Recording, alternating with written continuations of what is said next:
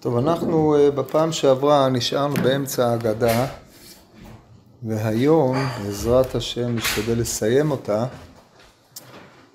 אבל אה, לתועלת הציבור אני אחזור על אה, עיקרי הדברים שנאמרו בפעם שעברה למי שלא היה. קודם כל נקרא את ההגדה, ואגב הקריאה אני אסביר את הדברים. אומרת הגמור איתנו רבנו, כשהנשיא נכנס כל העם עומדים, והם יושבים עד שאומר להם שבו. כשהבית דין נכנס עושים לו שורה אחת מכאן ושורה אחת מכאן עד שיושב במקומו.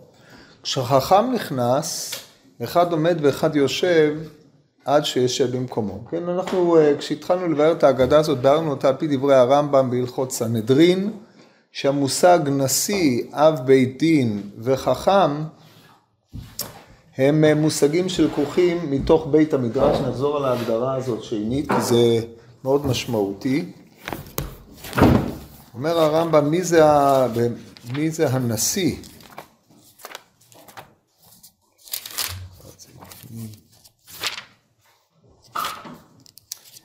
אומר כך,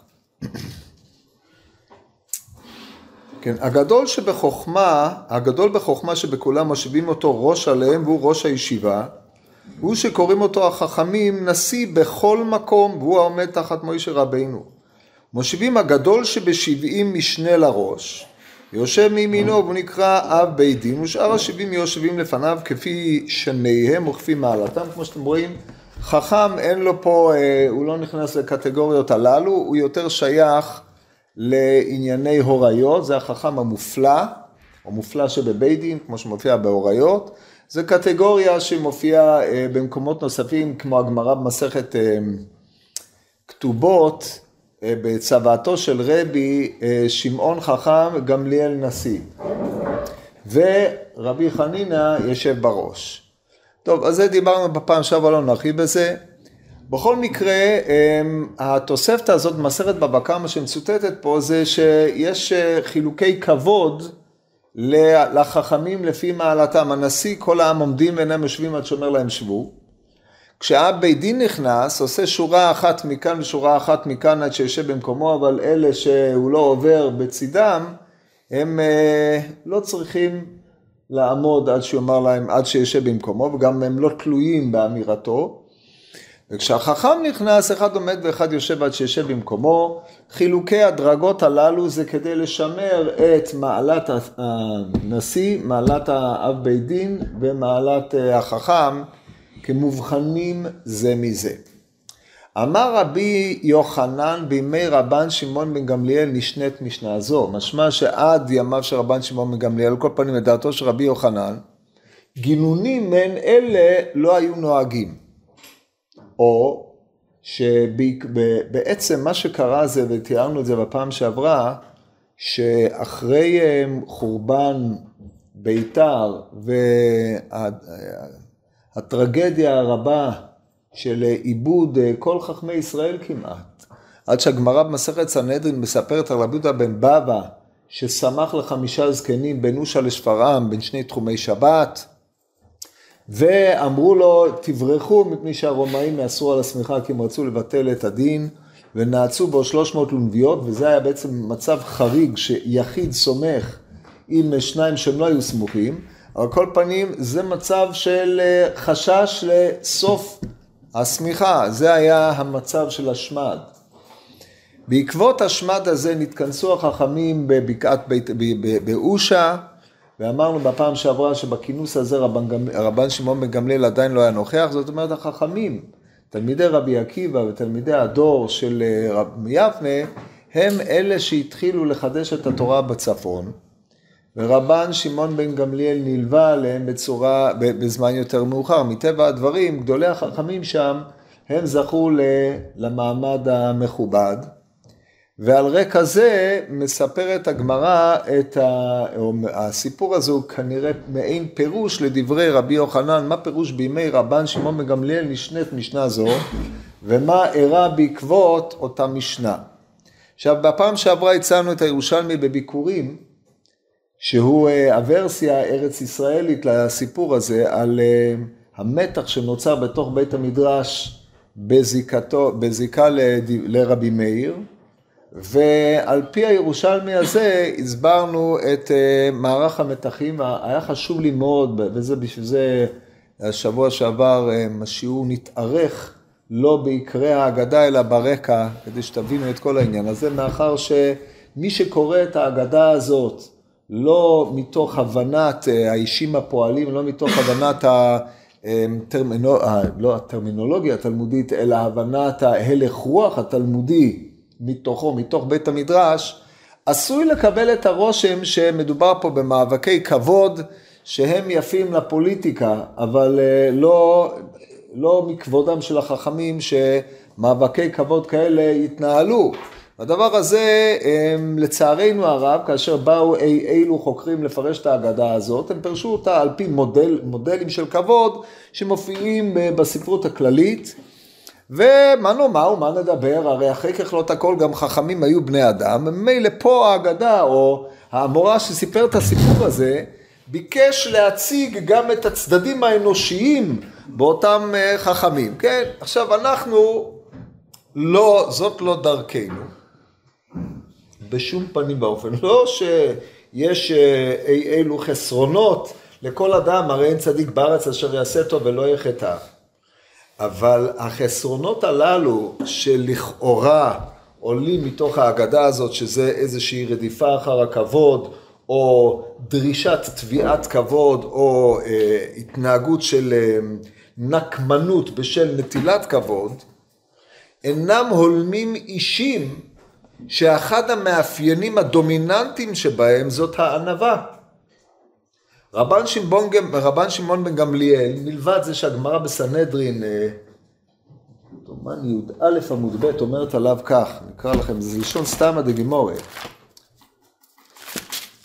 הסיפורים כבר, תיארנו את זה בעבר, אז הוא נקרא ענוותנאי עולם. כשהוא כותב את האגרות,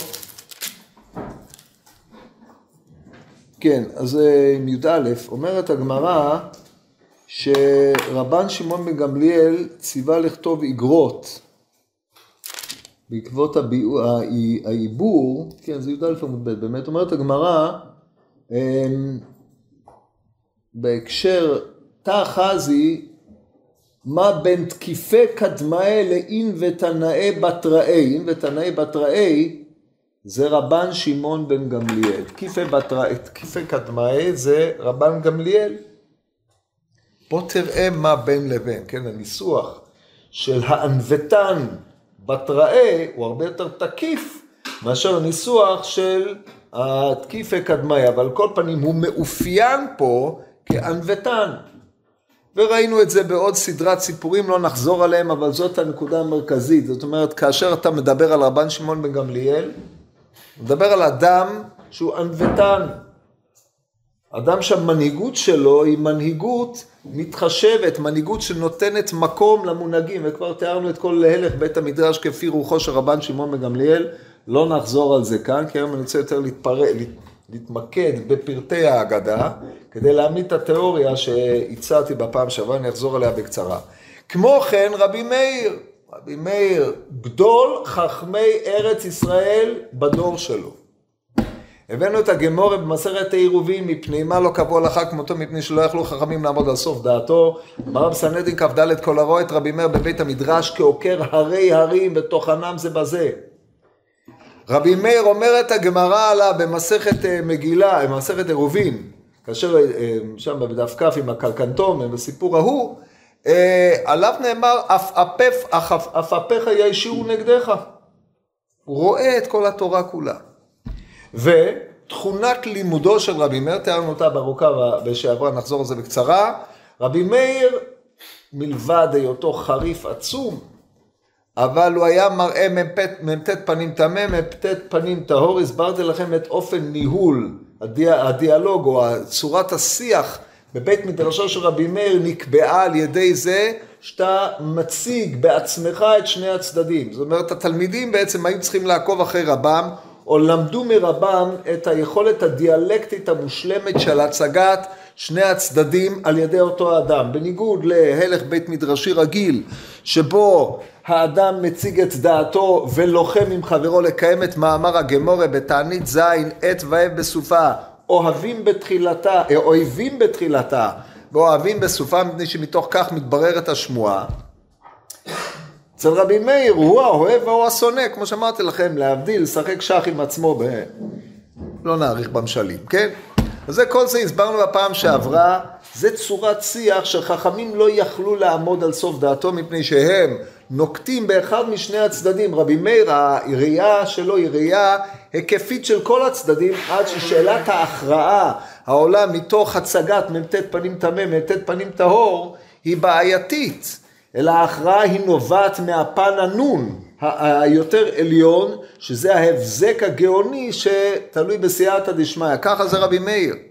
אצל החכמים זה עובד באופן אחר.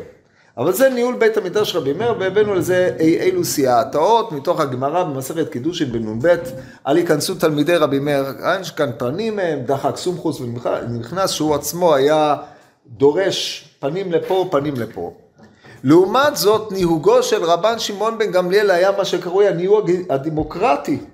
והבאנו לזה אי אילו סיפורים והופעות מהש"ס, מסכת אה, פסחים בדף ק', כאשר הם יושבים בסעודה בעכו, יש ירושלמי במסכת מעשרות, ועוד אי אילו מעשים, שבו רבן.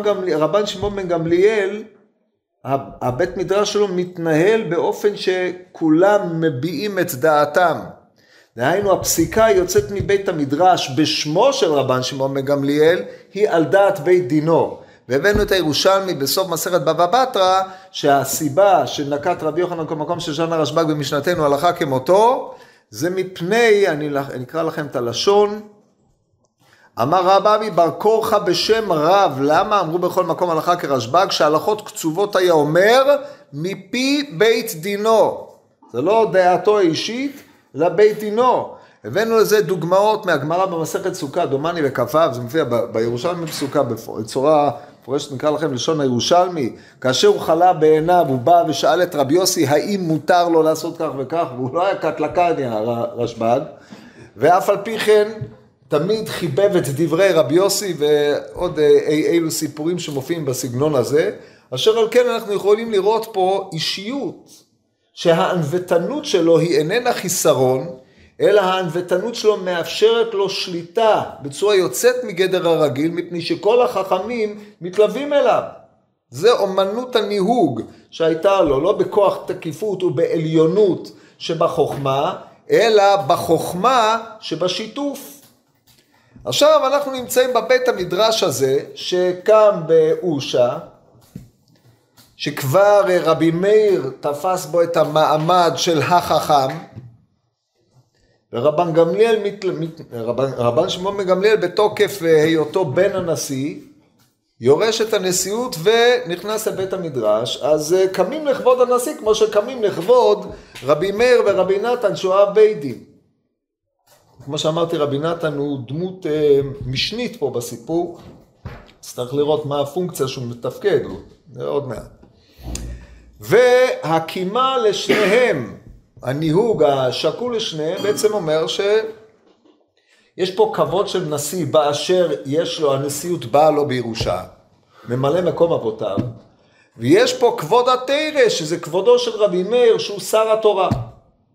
ואלה שניהם דרים בכפיפה. הנשיא, שהוא אמור להיות לפי התיאור של הרמב"ם, הגדול שבחכמים, במקרה דנן הנשיא הוא בנו של מי שהיה נשיא, שהוא בנו של מי שקיבל את הנשיאות מזמנו של הלל, והדבר הזה עובר בירושה, זה דר במקביל לעובדה שהחכם מקבל את כבוד התורה מיוחסת לחכם. אז יש לנו פה איזשהו מקום שמטבע הדברים הדבר יבוא לידי התנגשות. ואכן לא עברו ימים מועטים.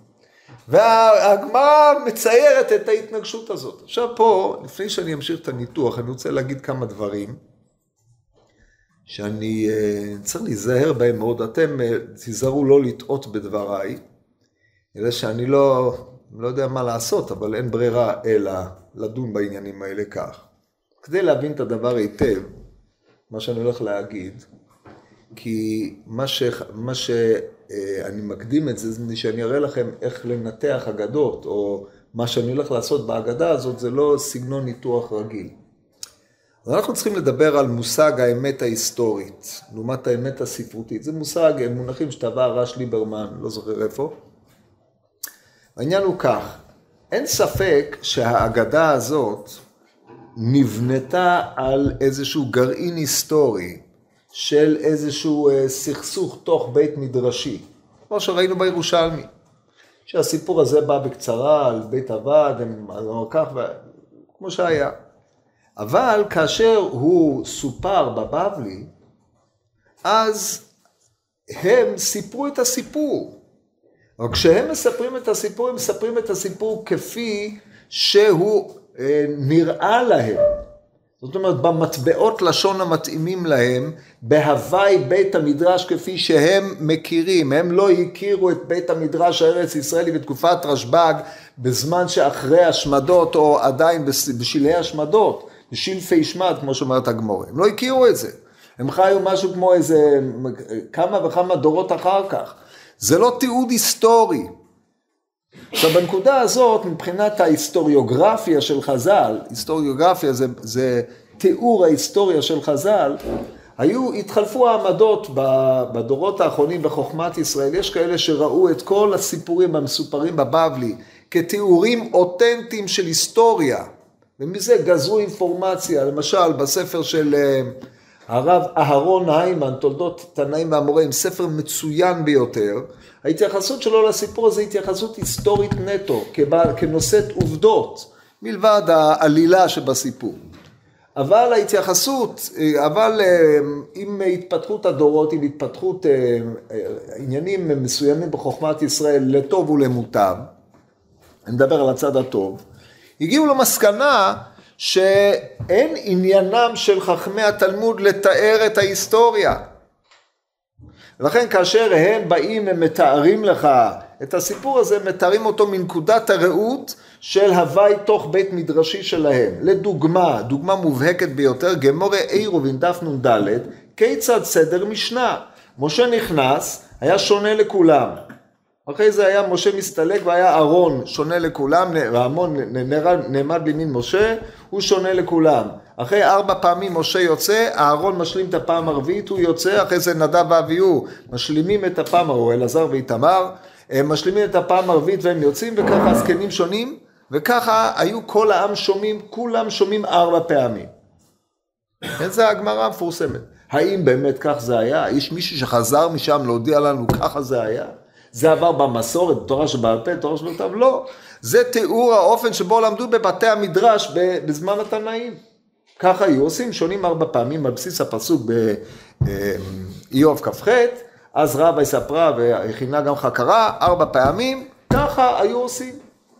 אז כשהם באים לתאר את מה שעשו בזמן משה, מתארים את זה כפי שזה קורה אצלם. אז כדרך שהדברים אמורים ביחס שבין התנאים למה שאירע בתקופת המקרא, אנחנו יכולים לומר שהוא הדין בו הטעם ביחס בין סיפורי המוראים על תנאים. האמת ההיסטורית היא לא העניין פה, אלא האופן שבו חכמים התמודדו כאשר יש אי אילו בעיות. ולכן הסיפור הזה הוא נושא מבחינת ההיסטוריה, הוא נושא איזשהו גרעין היסטורי של אה, איזשהו אה, מתח שהיה בתוך בית המדרש, אבל המתח הזה קיבל את הפרשנות שלו, הוא הולבש בלבושים המוראיים של הסיפור הזה. לכן המטבעות לשון, ההוויה של הסיפור הזה היא הוויה המוראית מובהקת. עד כאן המבוא. מה משמעותם של דברים? שהפרטים המופיעים בסיפור הם פרטים ששייכים לעלילה כפי שהיא באה בבבלי, כן? הם לא פרטים, הם היסטוריים במובהק. ולכן, כשאתה קורא את הסיפור ברקע הזה, והם אמרו לצורך העניין כמו שנראה להלן, הוא לא יודע מסכת זו וזו, ואולי נעשה לו כך, אולי נעשה לו כך, אתה צריך לשאול למה המספר בחר במונחים האלה. ואז העלילה הזאת, לא זו בלבד שאתה קורא את העלילה כסיפור, כמו סיפור של כה עשו חכמינו, אלא אחרי שקראת את זה ברובד הראשוני של סיפור כה עשו חכמינו, אם אתה גם לומד בית מדרשי, אתה צריך לשאול את עצמך, הספר האמוראי שסיפר את הסיפור הזה, מה הוא מתכוון בזה שהוא שתל פה את אוקצין, בזה שהוא העמיד עלילה, למה הוא בחר את רבי יעקב וכל הדברים הללו, כי אלה, כל הדמויות הללו הן יוצרות את העלילה, הן לא חלק מהגרעין ההיסטורי. הגרעין ההיסטורי הוא כל כך מינימלי, שאנחנו בשביל זה הבאנו את ירושלמי ביקורים כדי שתבינו מהו פיצוץ בבית הוועד, כן? וזהו, נגמר הסיפור, קם ויצא, זה הכל. פה הדבר הזה קרם עור וגידים. עכשיו, בדרך כלל, כיוון שהעלילות אה, הארץ ישראליות, כאשר נתגלגלו בבבל, לבבל, הם עברו, קרמו עור וגידים וקיבלו דמות חדשה בבחינת פנים חדשות באו לכאן, כן? אדם כהנה בשינוי מייסה או בשינוי סיפור. עכשיו, אין בזה שום בעיה. אם אתה מבין שלא באו לספר לך אמת היסטורית. זה לא עניינם של החכמים, הם לא היו היסטוריונים. גם התודעה ההיסטורית, כמו שאנחנו רואים אותה היום, שעברה גם היא כמה גלגולים, היא לא הייתה מפותחת, או הפיתוח שלהם, אתם קוראים, היסטוריונים יוונים, היא, היא, היא כוללת אוסף של הזיות ובדים וכל מיני אירועים מתוך חייו של המספר, מי שאי פעם קרא אה, דיוטוס, אה, הרודוטוס, או טציטוס, או כל ההיסטוריונים האלה, כל, מכניסים לתוך זה את כל ההזיות העולמיות שלהם לתוך איזה תיאורים היסטוריים. לכן אין, המושגים היסטוריים שאנחנו תופסים אותם היום, החלתם על הסיפור היא אנכרוניזם שהוא בלתי אפשרי, וזה לא היה עניינם של חז"ל. עכשיו, גמרתי את כל ההקדמה הזאת, על רקע זה אנחנו יכולים ללמוד את הסיפור. ולכן, יעלו פה שאלות שלא בהכרח נשאלו, או בהכרח לא נשאלו, על ידי מפרשי ההגדה, מפני שתודעה של אה, תפיסה היסטורית אמיתית, לא אמיתית, כל מה שדיברתי איתכם עכשיו, אלה דברים שנתחדשו בדורות האחרונים, אבל כיוון שהם מחזירים אותנו לש... ישר לתוך בית המדרש האמוראי, כל מי שישב שם, והכיר את הרבה שסיפר את הסיפור, ידע שהרבה שסיפר את הסיפור זה דרך הלומדס שלו להבין. וככה הוא ממחיש בפניהם דברים בשפה שלו, והם היו צריכים להבין את זה, לכן אנחנו, וכשהוא בחר אה, דמויות מסוימות לצורך הסיפור, אז הבחירה הזאת היא בחירה שהם הבינו מה הוא מתכוון, וזה התפקיד שלנו כשאנחנו לומדים את הסיפור. זה מאתגר, זה הרבה יותר קשה מאשר לעסוק במבנה הספרותי של הסיפור ולהגיד, טוב, יש פה מבנה חייסטי, זה הגרעין, זה היה ככה, בסוף, ההתחלה, כולם מתאימים והמשוואה עולה יפה וזהו, כי זה רק פורמליזם שלא אומר שום דבר. טוב, עכשיו אנחנו אחרי כל ההקדמות הללו, אנחנו צריכים להגיע לגופם של דברים. אז אמרנו, בשיעור הקודם הגענו לעובדה שנעשה פה, בית המדרש הזה הולך להגיע לאיזשהו פיצוץ, ואכן לא, לא עברו ימים מועטים כמו שאמרתי, והפיצוץ הגיע. אומרת הגמור כי אבי על רבן שמעון בן גמליאל וקיימי כולי עלמא קמי, זה הפתיחה, כי אבו איילי רבי מאיר ורבי נתן וקיימי כולי עלמא קמי, שימו לב שרבי נתן פה למרות שהוא אב בית דין הוא מופיע אחרי רבי מאיר מפני שרבי מאיר אי אפשר היה לתת לו מעמד שהוא לא נקנה לו מכוח התורה, מהסיבה הפשוטה שהוא בן גרים. מי שאין לו ייחוס, רק אה, בזכות הייחוס שלו אה, אין, הוא מיוחס להר סיני, מישהו גאון בתורה, אבל כמו שהיה עם רבי עקיבא, שרבי עקיבא היה זה שראוי היה להתמנות אחרי הדחתו של רבן גמליאל, אבל אמרו לו, בן גיירים, אין לו זכות אבות. מי שאין לו זכות אבות, מי יאמר שמאבקים בתוך בית המדרש יעמדו לו. וגם רבי מאיר אותו, באותו סיפור, אבל הוא הכוח הפעיל פה, הוא חפצה של התורה. רבי נתן יש לו זכות אבות, דיינה דנחית לא מקדדין, אבל אנחנו יודעים שמכל, רבי נתן בש"ס לא מופיע הרבה, במשניות מופיע מעט מאוד, רבי מאיר כולי תלמודה, טוב, אז הם היו קיימים מקמיו. אמר רבן שמעון בן גמליאל, לא באו למה והכרה בין דילי דדידהו.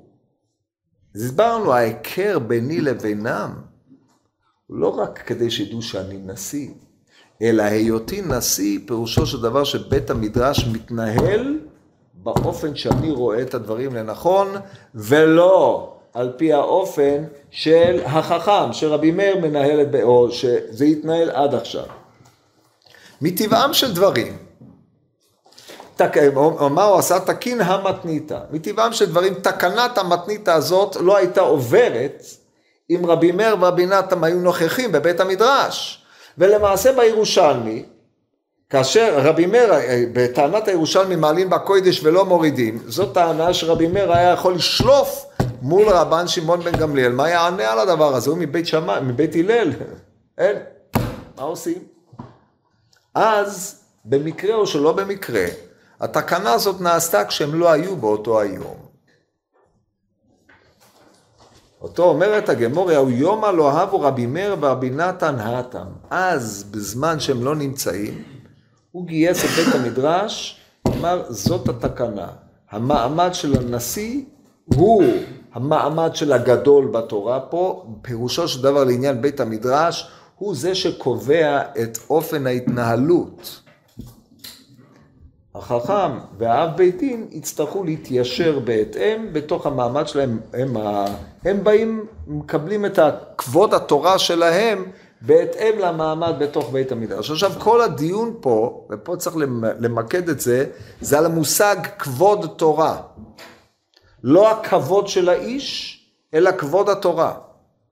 כבוד התורה, כבוד התורה כאמרת, ככה צועקת הגמרא במסכת מגילה, כבוד תורה שאני. כבוד התורה היא מה שמאפשרת את קבלת התורה. אדם שאין לו כבוד לתורה, לא יכול לקבל את התורה. התורה לא קוד דברי, כאש נו השם וחפתי שפוצץ סלה. החכם נושא התורה, אנחנו מכבדים אותו רק מפני שתורה יש בו, כמו שאומרת הגמרא במכות, אמר רבא כמה טיפ שהאין אין שדקמי קמי ספר תורה, לא קמי מקמי תלמיד חכם. מי שתלמיד חכם הוא נושא התורה, הוא זה שמביא את התורה אל העם, הוא זה שמקיים, מממש את דבר השם בעולם. אז זה לא כבודו של האיש שנולד וקראו לו רבי מאיר או קראו לו שמעון בן גמליאל כשהוא נולד וכיוצא בזה, אלא זה תורה דילי. כמו שאומרת הגמרא, הקים בתורת השם חפצו ובתורתו יהגה תורה דילי. על תורה דילי אנחנו מכבדים אותו מפני שהוא פה ממשיך תורה לעולם. אז לכן בא רבן שמעון בן גמליאל ואומר כבוד התורה הוא כפי שאני רואה אותה. כן. איך הייתה התנהלות בבית מדרש לפני התקנה הזאת? מה שתי הסגנונות של גם של גמליאל וגם מה... זה לא, בעצם רבן שמעון בן גמליאל הגיע למקום שכבר נתקבצו בו החכמים. אז מי שקבע את הטון היה רבי מאיר, כמובן. כן. האם רבי מאיר ורבי נתן היו במקרה גם בבית שמאי, או שזה לא קשור? מה פתאום? מה פתאום? אין, בית שמאי זה כבר נגמר. טוב. ואמרנו, זה לא הדיון, רבי מאיר, צורת הדיון שלו, טוב, זה, זה כבר שיבושו שעבר, לא נחזור על זה, נתקדם. אומרת הגמורה, ההוא יום אלוה ורבי מאיר ורבי נתן נתם, למחר עטו. חזו דלא קמו מקמיו כדגילי מילתא. אמרו, מהי היי? מה זה? מה קרה? איפה מיעוט בכבוד תורה? במטבעות של הירושלמי מעלים, שמעתי, מעלים בקוידש ואין מורידים, כן?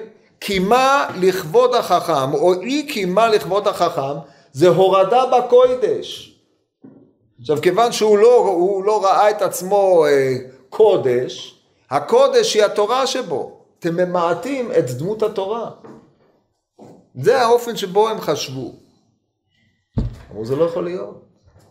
אז אמרו להם,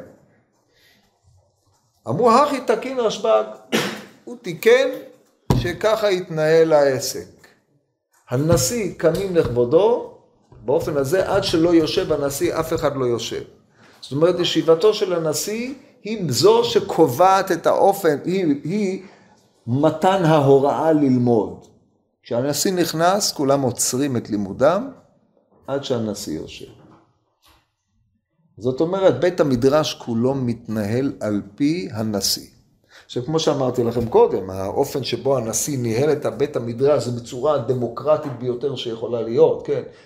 דמוקרטית במובן המדויק, כל אחד היה יכול להביע את דעתו, היו ויכוחים, אדם לא היה מחזיק בשתי דעות, היה צריך להביע את דעתו, והוא היה מביע דעת אחרת, והיה ויכוח, והוא היה אומר את הדברים, הוא רשב"ג אומר, הלכה כרשב"ג, אבל רשב"ג, כל אחד יודע שכשכתוב רבן שמעון בן גמליאל, הכוונה רבן שמעון בן גמליאל הוא בית דינו. זה קוד לכל בית המקדש. הוא, בתור נשיא, לא מנכס לעצמו שום מעלה יתרה, אלא הוא הנציג של בית המדרש. אז לכן כולם קמים לכבודו. אומרת הגמורה, אמר לי רבי מאיר לרבי נתן, אנא חכם, ואת ביתין נתקין מילתא כלדידן. זאת אומרת, אם הוא יכול להתקין, גם אנחנו יכולים להתקין. מה, מה קרה? עכשיו, מבחינתם, זה שהוא התקין לצורכו זה יפה מאוד, אבל מה עם הביטוי אנא חכם ואת אב בית דין? לנו יש אמירה בבית מדרש הזה לא פחות מאשר לא. אז אנחנו נתקין דבר שיאפיין את מה שיש לנו. אמר לי רבי נתן, מי נאביג לי? מה נעשה? נימה לי גלי עוקצין. דלת לי, וכיוון דלא גמר, נימה לי מי ימלל גבורות השם ישמיע כל תהילתו, למי נאה למלל כל גבורות השם, למי שיכול להשמיע כל תהילתו, נאברה ותאווה את נשיא ואנא אב בית זאת התוכנית. למה עוקצין? א', ב', שאלה עוד יותר חצופה, מאיפה הם ידעו שהוא לא יודע עוקצין? מה, בחנו אותו? מאיפה אתה יודע מה הוא יודע, מה הוא לא יודע? אז עכשיו, כדי להבין את הדבר הזה, ולמה עכשיו השאלה עוד יותר, שאלה, מה שנקרא מסדר שני, מניין לנו, מניין למספר, או מה המספר רצה בזה שהוא הזכיר פה את מסכת עוקצים. מסכת שאתם יודעים שמהמסכתות הפחות נלמדות בישיבות, כי אין ברע עליה, יש תוספתא, אבל מה העניין? אז כדי להבין את הדבר הזה צריך לדעת על מה מדברת מסכת עוקצים. על מה היא מדברת? מסכת עוקצים מחולקת לשני חלקים. פרקים א'-ב' ופרק ג'. פרקים א'-ב' עוסקים בידות האוכלים וקליפות האוכלים, או מה ששומר על האוכלים. דהיינו, יעד של אוכל, מתי הוא מביא את הטומאה, מתי לא מביא את הטומאה, מתי מצטרף עם האוכל, מתי לא מצטרף, שומר הפרי, מתי הוא מצטרף עם הפרי ומתי לא. זה האפיון של שני הפרקים הראשונים, שהם הפרקים הקשים במסכת עוקצין. הפרק השלישי עוסק בשאלת הכשר לטומאת אוכלים. אלא שמה שמאפיין את הפרק השלישי, מי שיראה שם בפנים, מדובר פה, מדובר שם לא על אוכל, אלא דברים טמאים ממתי הם מקבלים טומאת אוכלים, כן, אה, כגון דגים ודברים מעין אלה, שחלים עליהם דיני טומאת אוכלים, שהם כבר נתפרשו בין השאר גם במסכת טהרות. אבל החלק שלא נתפרש בתלמוד זה הידות. אומר הרמב"ם בהקדמה לפירוש המשנה, שמה שמיוחד במסכת עוקצין זה שיקולי הסברה. עכשיו, אמרתי לעצמי, בוא נבדוק למה בחרו את עוקצין. הנחתי את ההנחה שרשב"ג מופיע כמעט בכל המסכתות שבש"ס. ואכן, ההנחה הזאת נתעשרה אל נכון. כן, היום יש לנו אמצעים פשוטים לבדוק את זה. ולא זו בלבד, אלא שלמעט מסכתות תמורה, אני מדבר, אני בודק משנת תוספתא, כן? וברייתות בבבלי ירושלמי, בבבלי בעיקר, למעט משנה תמורה ונגעים, הוא מופיע כמעט בכולם, או במשנה או בתוספתא. אז אם הוא היה מופיע בכולם חוץ מעוקצין, שבעוקצין הוא בוודאי לא מופיע, אז הייתה תשובה ברורה לחלוטין, כן? שהמספר הבבלי ידע כולי תלמודה וידע שהוא לא מופיע שם, אז קל מאוד. אבל כיוון שהוא לא מופיע גם באחרים, צריך עוד איזושהי הנחה.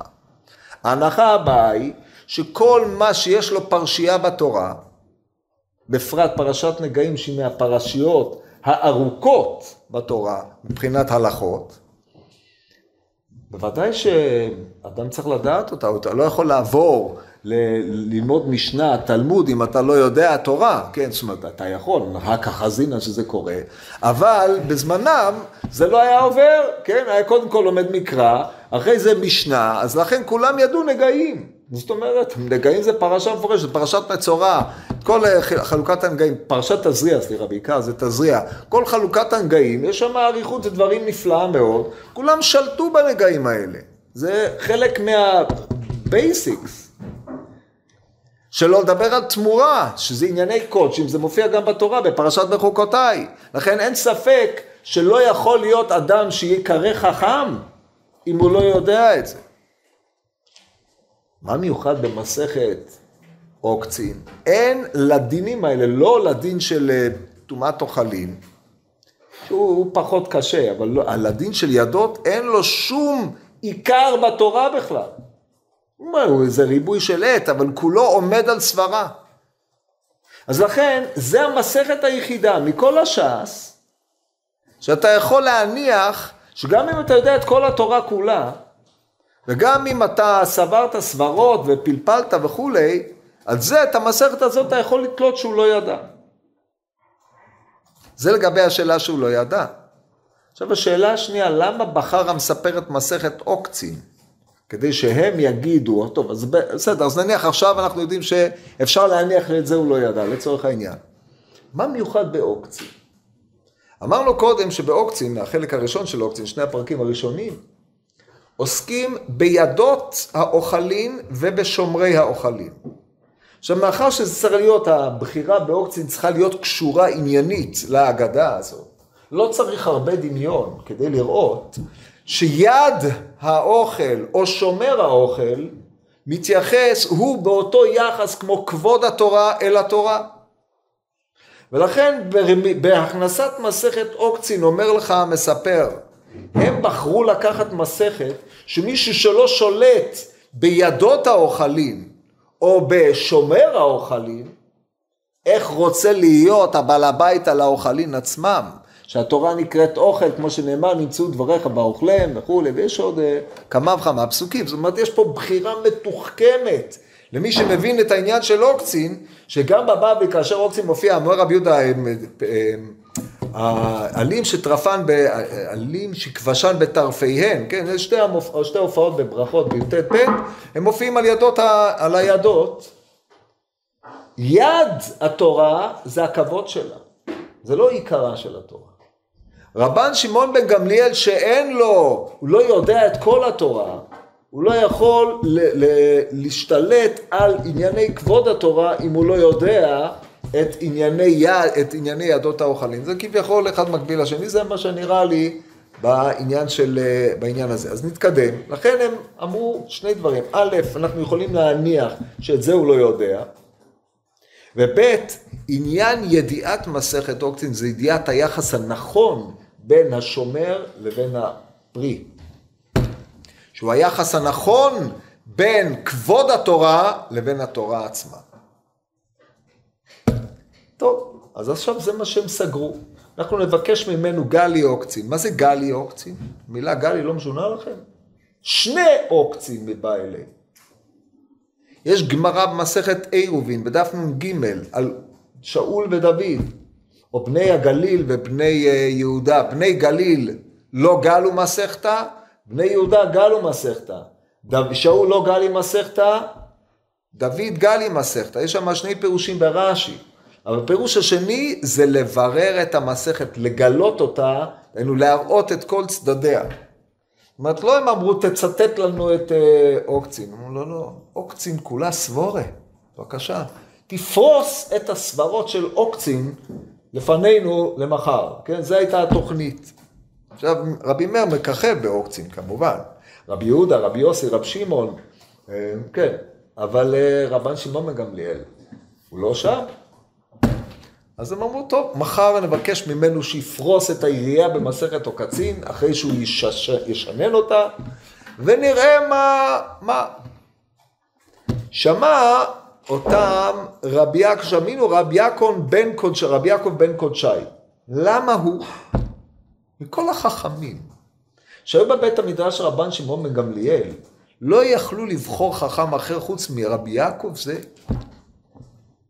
זה לא חכם שאנחנו יודעים עליו יותר מדי, כן? מי שיסתכל בספר של אה, הרב אהרון היימן בתולדות הנעים והמורם בערך שלו, רוב האינפורמציה היא אה, מצומצ...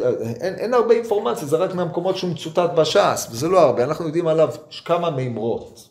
המימרה המפורסמת זה מסכת אבות. עדכן עצמך בפרוזדור לפני שתיכנס לטרקלין. המימרה המפורסמת השנייה, זה בנוי על גמורה בתוספתא במסכת אה, חולין, והעיבוד הבבלי שלה במסכת קידוש עם דף ל"ט, שכר מצווה בהאי עלמא ליקה, היסוד הגדול. אחד היסודות הכי גדולים של האמונה, שכר מצווה בהאי עלמא ליקה, כן? המעיין בהקדמת הרמב"ם בפרק חלק, זה מהפכה מדהימה. הטעות הגדולה היא הנוסח של הגמרא במסכת חולין, זה עמד על זה הרב היימן, שרבי יעקב זה היה נכדו של אחר. כתוב אילו, כי הגמרא אומרת אילו אחר היה שומע, אמר רבי יוסף, אם היה שומע איך דרשה רבי יעקב בר בר תה, לא היה טועה. כתוב בר בר תה, אבל בירושלמי במקבילה לא כתוב. וגם מבחינת זמנים וסדר הדורות זה לא מסתדר, ויש עוד אי אילו טענות, וגם אני טעיתי על זה, וראיתי שהוא אומר את זה, מיד התעוררתי לשמוח, שזה גם לא מופיע בדקדוקי סופרים, הבר בר תה, אז הוא לא, נקודה.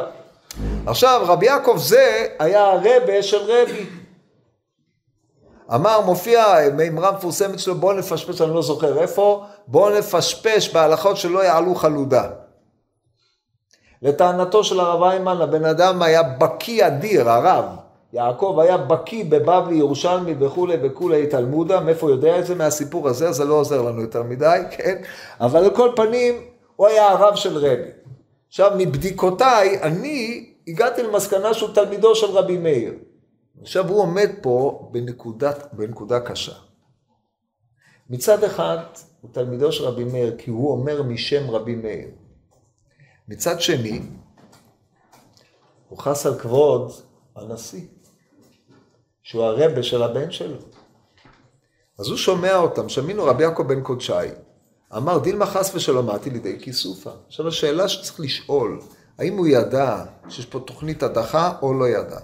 התלבטתי בשאלה הזאת, לא נראה אתכם בכל הצדדים, התשובה היא שהחכמים הם חכמים, או נבונים למען הדיוק, אחד מתכונותיו של הנבון, שמבין דבר מתוך דבר, כן, הוא לא רואה רק מה שיש על השטח, השטח הוא בעצם פנים למה שיש מאחוריו. הוא מבין לבד שאם יעמוד רבן, רבן שמעון בן גמליאל ויאמרו לו בבקשה בוא תפרש לנו את אה, מסכת עוקצין, הוא לא מפלפל בה, ויש חכמים שיודעים, והרבן שמעון בן גמליאל לא יודע, אז הוא אומר, אתה ראש הישיבה? אני חוזר למונחים הרמב"ם, עם כל הכבוד למה שאביך הוריש לך, אתה יכול להיות ראש הישיבה כשהתלמידים יודעים יותר מהרב? איך זה יעלה על הדעת? אז מאליו הוא יצטרך לרדת מהבמה ולהגיד, טוב, אני מצטער מאוד, אני לא יודע לפרש לכם. אמר אני לא יודע לפרש, פנה את המקום למי שיודע. זאת אומרת, גם בלי שרבי מאיר ורבי נתן יעשו דבר, הבית מדרש עצמו יביא לידי הדחתו. עכשיו, אין לך כיסוף הגדול מזה, אומרת הגמורה במנוחס, דומני קט, גמרא מפורסמת. אומר, אה, דומני בשם רבי שועה בן פרחי, הם אומרים לי, עלה, אני לא עולה. אבל אם אני עליתי כבר, ונהייתי ראש ממשלה, ואומרים לי, רד, זאת אומרת נשיא, קומקומוס של רותחין אני שופך עליהם ואני לא יורד. עכשיו, אם צריך להדיח נשיא, נשיא של הם מעבירים אותו מנשיאותו, אם צריך להדיח נשיא, אין לך בושה יותר גדולה מזאת. מה הבושה? מה זה בושה? איך אתה מצד אחד ניכסת לעצמך כבוד שלא מגיע לך. אז זו הבושה האמיתית, זו לא הבושה של נתגליתי בקלוני, אלא ייחסתי לעצמי דברים שלא מגיעים לי, עד לידי כיסופה. טוב, מה עשה? הלך רבי יעקב, ישב אחורי ליטי דרשב"ג, פשט, גרס ותנא, גרס ותנא. עכשיו הוא שינה, שנה את המשניות, שני פרקים.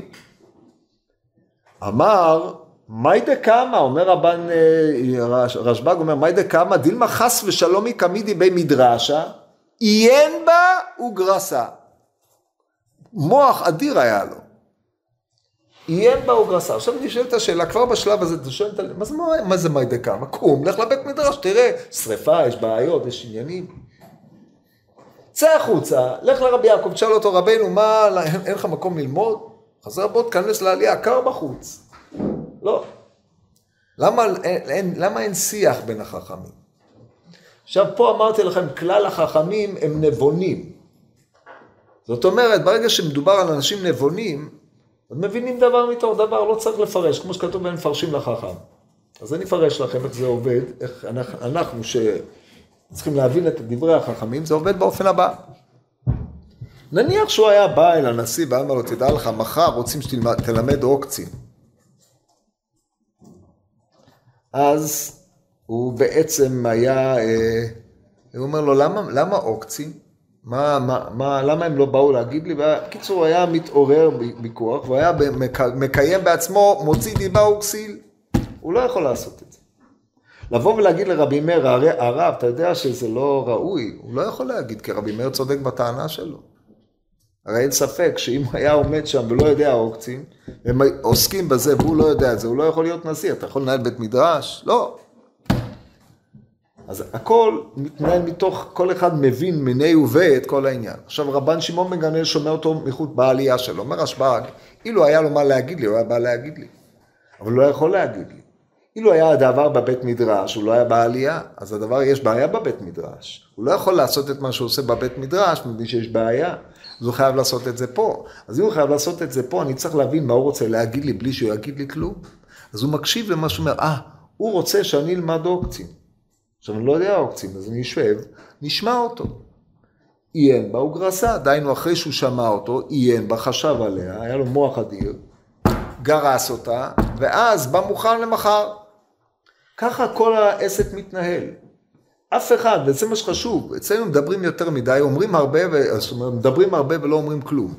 שם, מעט, כמו שאומרת הגמרא לעולם משני אדם לתלמידו דרך קצרה, אמור מעט ועשה הרבה, לא אומרים הרבה, הכל ברמיזות, אתה מבין? אם אתה לא מבין, אתה לא ראוי. אתה צריך להבין, כמו שאומר רב אליעזר, סברתי שאתם נכווין בפושרין, עכשיו אני רואה שאין אתם נכווים אפילו בחמי חמים, יש לכם אור של פיל ומוח של פיל. ברור? זה ה... ככה מתנהלים החכמים. הרב? כן. הבנתי למה רבי יעקב לא יכול להגיע לרשב"ג ולהגיד... הסברתי את זה קודם. לא. טוב, נתקדם, אחרי שאלתי בסדר. אחרי זה אמר לו דילמה אתי לידי כיסופה, אז ישב עשה את כל זה, למחר באו אמרו לו הרב בוא נשנה עוקצים. אתה הנשיא, אנחנו נותנים לך, בוא תפתח, תפתח את השמועה, שמועה בגדרי ידות, ידות הפירות, בדין תמר, בדין זה, בדין זה, בבקשה. הם שאלו איזה קושייה ובכבוד. ישר פתח מערכה נפלאה, העלה הרים גבעות, פלפל בחוכמה. בתר דאוקים, העמיד את הדברים עד תומם, עמד. אמר לו, היא לא גמירנה כסיפיתינן. אם אני לא הייתי שונה עוקצי, אתם הייתם מביישים אותי. הוא ידע שהם רצו להדיח אותו? ברור, זה עולה בהמשך לסיפור במישרים. אמרתי לכם, כולם חכמים, נבונים. אתם רציתם לבייש אותי. הרי אתם ידעתם שאני את עוקצין לא למדתי. כי עוקצין זה מסכת שמבוססת על סברות, שהן אינן נגזרות בהכרח מן הכתובים. ואתם רציתם שאני אעמוד ואני לא אדע ואני אצטרך לפנות את מקומי. זאת אומרת, אתם רציתם לבייש אותי על נשיאותי. ואני נשיא מפני שאבא שלי היה נשיא. ואני ממלא מקום אבותיי. כיוון שאני ממלא מקום אבותיי, אתם הייתם לא מביישים אותי, מביישים את המשפוחה, משפחת הנשיאות, את הלל שעלה מבבל. אין לכם מקום בבית המדרש, פקיד, עכשיו פה הוא מתגלה על תקיפה ותנאי בתראה שהם תקיפים ביותר, פקד, שלח אותם החוצה, אפילו מבית מדרשה. אין, אתם לא בבית מדרש. עכשיו אין חכם שלא בבית מדרש, זה כמו דג מחוץ למים. גמרא בברכות. אבק כת וקושייתא בפיתקא ושדו, אטם דמפרק מפרק דלא מפרק, כת ופירוקה ושדו. בשפה שלנו ספר, יש ספר שנקרא קבא דקשייתא, יש מי ששמע עליו? כן? יפה. יש ספר שנקרא קושיות עצומות, זה יש רב קיבא איגר, קבא דקשייתא של החלקת יואב, 103 קושיות. בקיצור, את כל הקושיות, כולן נשארות בצריך עיון וצריך עיון גדול. שלחו פנימה את כל הקושיות. דהיינו, אם אתם חושבים שאתם יכולים להסתדר בלעדינו, זה לא יהיה. בית מדרש בלעדינו הוא רק קושיות, אין תירוצים. מי יסדד בהרים, מי יפרק שמועות, כמו שאומר הפיוט אה, של אה, מהר"ם מרוטנבורג, כן, שעלי שרופה באש. אין, עיקר החוכמה זה אצלנו.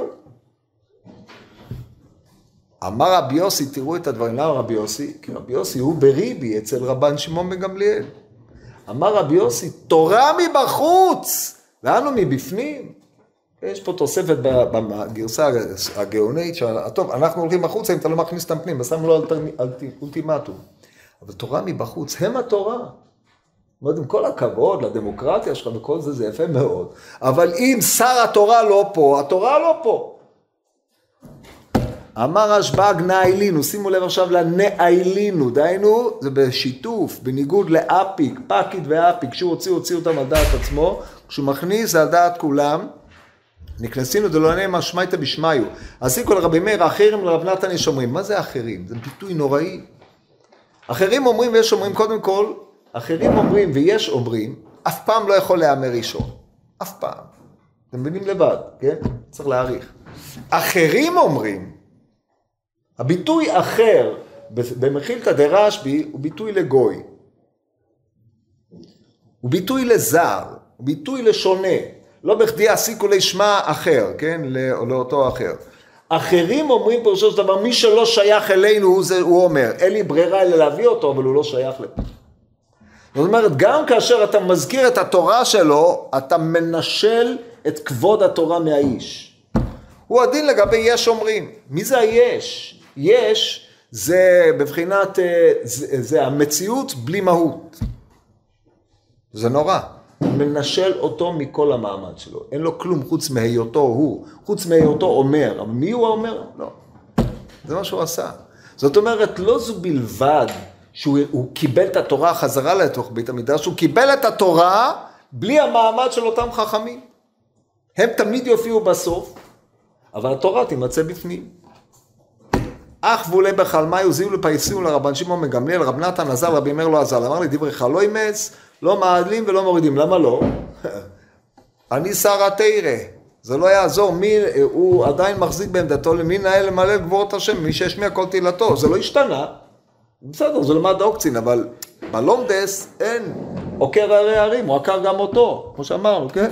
אין, אין, אין, אין מעלה על מעלתו של רבי מאיר, רבי מאיר מבין את זה, הוא חכם הדור. אבל רבי נתן לא. אז רבי נתן אין לו דברי חלומות לא מעלים מפני שהוא לא היוזם. אז הוא אומר לך תפס את רשב"ג, הולך לרשב"ג, אומר לו נעידה אמרה אהני לך כמה דאבוך למאה ואב ביתין, למאה ונסים מהני, אז יש לך חגורה, כמה, חגורה הזאת של הפרסים, זה, יש לך ייחוס, כי אבא שלך ראש הגלות, ככה פרשו המפרשים. אז מכוח הייחוס שלך, כשבאת לארץ, נתנו לך מעמד אב ביתין. חושב שהייחוס שלך מריש גלות יכול לאפשר לך להיות נשיא? הלל עלה מבבל, גם אתה עלית מבבל. ומה בינך להלל? אני עומד תחת רגליו של הלל, אתה תחת מי עומד? אתה מייצג את עצמך. מה לך ולנשיאות? עם מי אתה חושב שאתה מתווכח? אתה מתווכח איתי? אני בית אבא, אני מייצג את בית אבא, כמו שרשב"ג בראש שונה, אה, רבן גמליאל אומר בראש השנה, לא לכבודי עשיתי, ידוע שלא לכבודי, לא לכבודי, שלא לא תרבה אני יודע שם מה שכתוב שם. בקיצור, לא יערערו על הנשיאות. אותו דבר פה, אתה מערער על הלל הבבלי. הוא לא בא בטענת אני יותר למדן ממך. לא. אבל רבי נת, הרבי מאיר, מה, אף אחד, לא להתייחס לחלום. עכשיו מגיעים לסוף. אמרנו לרבי לרבן שמעון ברי, אחרים אומרים, אלוהי התמורה לא היה קרב. אמרתי לכם, משנה מרתקת ביותר, מדובר בתשיעי עשירי ואחד עשרה שיצאו. קרא לעשירי, לתשיעי עשירי, לעשירי, תשיעי לאחד עשר עשירי. מה עושים? כולם קדושים, התשיעי יראה עד שיומם. עשירי ואחד עשרה קרבים, עשירי קרב אה, מעשר, אחד עשרה קרב שלומים. אומר רבי מאיר קרב שלומים ועושה תמורה. אומר רבי יהודה, איך תמורה עושה תמורה? הרי ה-11 הוא תמורת עשירי, ואין תמורה עושה תמורה. אומר רבי מאיר, אילו היה תמורה, לא היה קרב. אם הוא עצמו תמורה, לא היה מקריבים אותו. אז ודאי לא תמורה. לכן הוא עושה תמורה. עכשיו, מת רבי לרב שמעון ברי, אחרים אומרים, אילו היה תמורה לא היה קרב. אמרתי לכם כבר בשיעור הקודם, הקודם זה קודם, למה בחרו את ההגדה הזאת? אילו היה תמורה, לא היה קרב. זאת אומרת, כדי להיות קרב אתה לא יכול להיות תמורה, אתה צריך להיות קודש. אם היה תמורה, דהיינו אם היו ממירים במישהו אחר הוא לא היה קרב. רבי מאיר לא היה קרב כי הוא תמורה. הרי מן השמיים סייעו לו לרבן רבן שמעון בן גמליאל שהוא לא יודח. הרי זה, אין ספק שאם הוא היה רודף כבוד עושה את הדבר הזה לכבוד עצמו, לא, היו, לא היה רבי יעקב בא ויושב מחוץ לעלייתו והוא היה מתבזה כי לא מגיע לו. אבל מאחר שהוא לא עשה את זה לכבוד עצמו, אלא כבוד התורה, כבוד נשיאות, כבוד בית אבא, שהיא הנשיאות שצריכה להמשיך כמו שבמתכונת שהייתה צריכה להמשיך, זה מה שהיה חשוב, לכן זיכו אותו. מי שהיה ממיר את זה, זה לא היה רצוי לפני השם. כל זה רמוז במספר ההגדה בעובדה שבחרו את המשנה הזאת. מה מיוחד במשנה הזאת? במשנה הזאת, אם תסתכלו, משנה יחידה בש"ס, שכתוב, משום רבי מאיר אמרו, לא היה תמורה, לא היה קרב. עכשיו מספר ההגדה, שם את זה בתור החיירים. אומר לו רב שמעון ברבי, מי הללו שממיהם אנו שותים ושמותם אין אנו מזכירים? אמר להם, בני אדם שביקשו לעקור כבודך וכבוד בית אביך. מה זה כבודך? ואתה אתה ממשפחת הנשיא. לעקור את כבוד הנשיאות, כבוד מה שהלל הזקן וכל בית, כל רבן, כל השושלת הזאת, לעקור את זה, זה נורא ואיום. זה בעצם כמו נשיאות שעוברת, זה נשיאות שעוברת בירושה למי שממלא מקום אבותיו. רב שמעון בן ברבי אומר ממלא מקום אבותיו בחוכמה, אבל רבן גמליאל בחוכמה, ביראת חטא, ככה אומרת הגמרא. אלה ממלאי מקום אבותיהם בחוכמה וביראת חטא. אתה יכול לעקור דבר כזה? זה כולם בעצם המשך של הלל הבבלי. הלל הבבלי זה דמות. זה לעקור כבוד. אז על זה הוא אומר להם, כתוב בפסוק גם אהבתם, גם שנאתם, גם קנאתם כבר עבדה, אומר לו רבי מאיר, אומר לו רבי, האויב תמו חרבות לנצח, אמרתי להם, כתוב בפסוק, גערת גויים, איבדת רשע, שמם מחית העולם ועד, האויב תמו, ככה הוא דורש את זה לפי רש"י פה, חרבות לנצח, החרבות, המאבק יהיה לנצח. אז אומר לו, אני מי לך דאנו מעשיו, לא אנו מעשיו. הדר אתנה אמרו משום רבי מאיר. עכשיו זה המקום היחיד שכתוב אמרו משום רבי מאיר. בכל מקום בש"ס כתוב רבי מאיר או דברי רבי מאיר או רבי מאיר אומר, מה קרה פה? אז זה מה שהבעל ההגדה בא לומר לך. אילו היה תמורה לא היה קרב. את זה רבי מאיר לא היה אומר, אבל אמרו משמו, כן? המירו את הדבר הזה, כי זה נוגע ישירות לסיפור פה. ועל זה מסיימת הגמרא מה שמסיימת. קצרו של דבר, המאבק הזה הוא מאבק שאי אפשר היה להוציא אותם, אי אפשר היה להחזיר אותם כמות שהם, להחזיר את המצב, הבית מדרש למצב שבו הוא היה, וכל זמן שרבן שמעון בן גמליאל היה בבית מדרש, הם נקראו אחרים ישויברים. אחרי זה בדור של רבי, ראינו שרבי אומר, אני זכיתי לתורה יותר מחבריי, כי ראיתי את רבי מאיר מאחוריו. והסיפור הירושלמי ביצה שסיפרנו, זה דיברנו בשיעור שעבר, אתם רואים שמאבקים כאלה בבית בית, בית המדרש על הנהגת התורה בסוף שיטתו של רשב"ג היא זו שנתקבלה ועל פי הרבי ערך את המשנה, אבל את כבודו של רבי מאיר הוא שמר. רבי מאיר מופיע בדרך כלל ראשון לכל התנאים.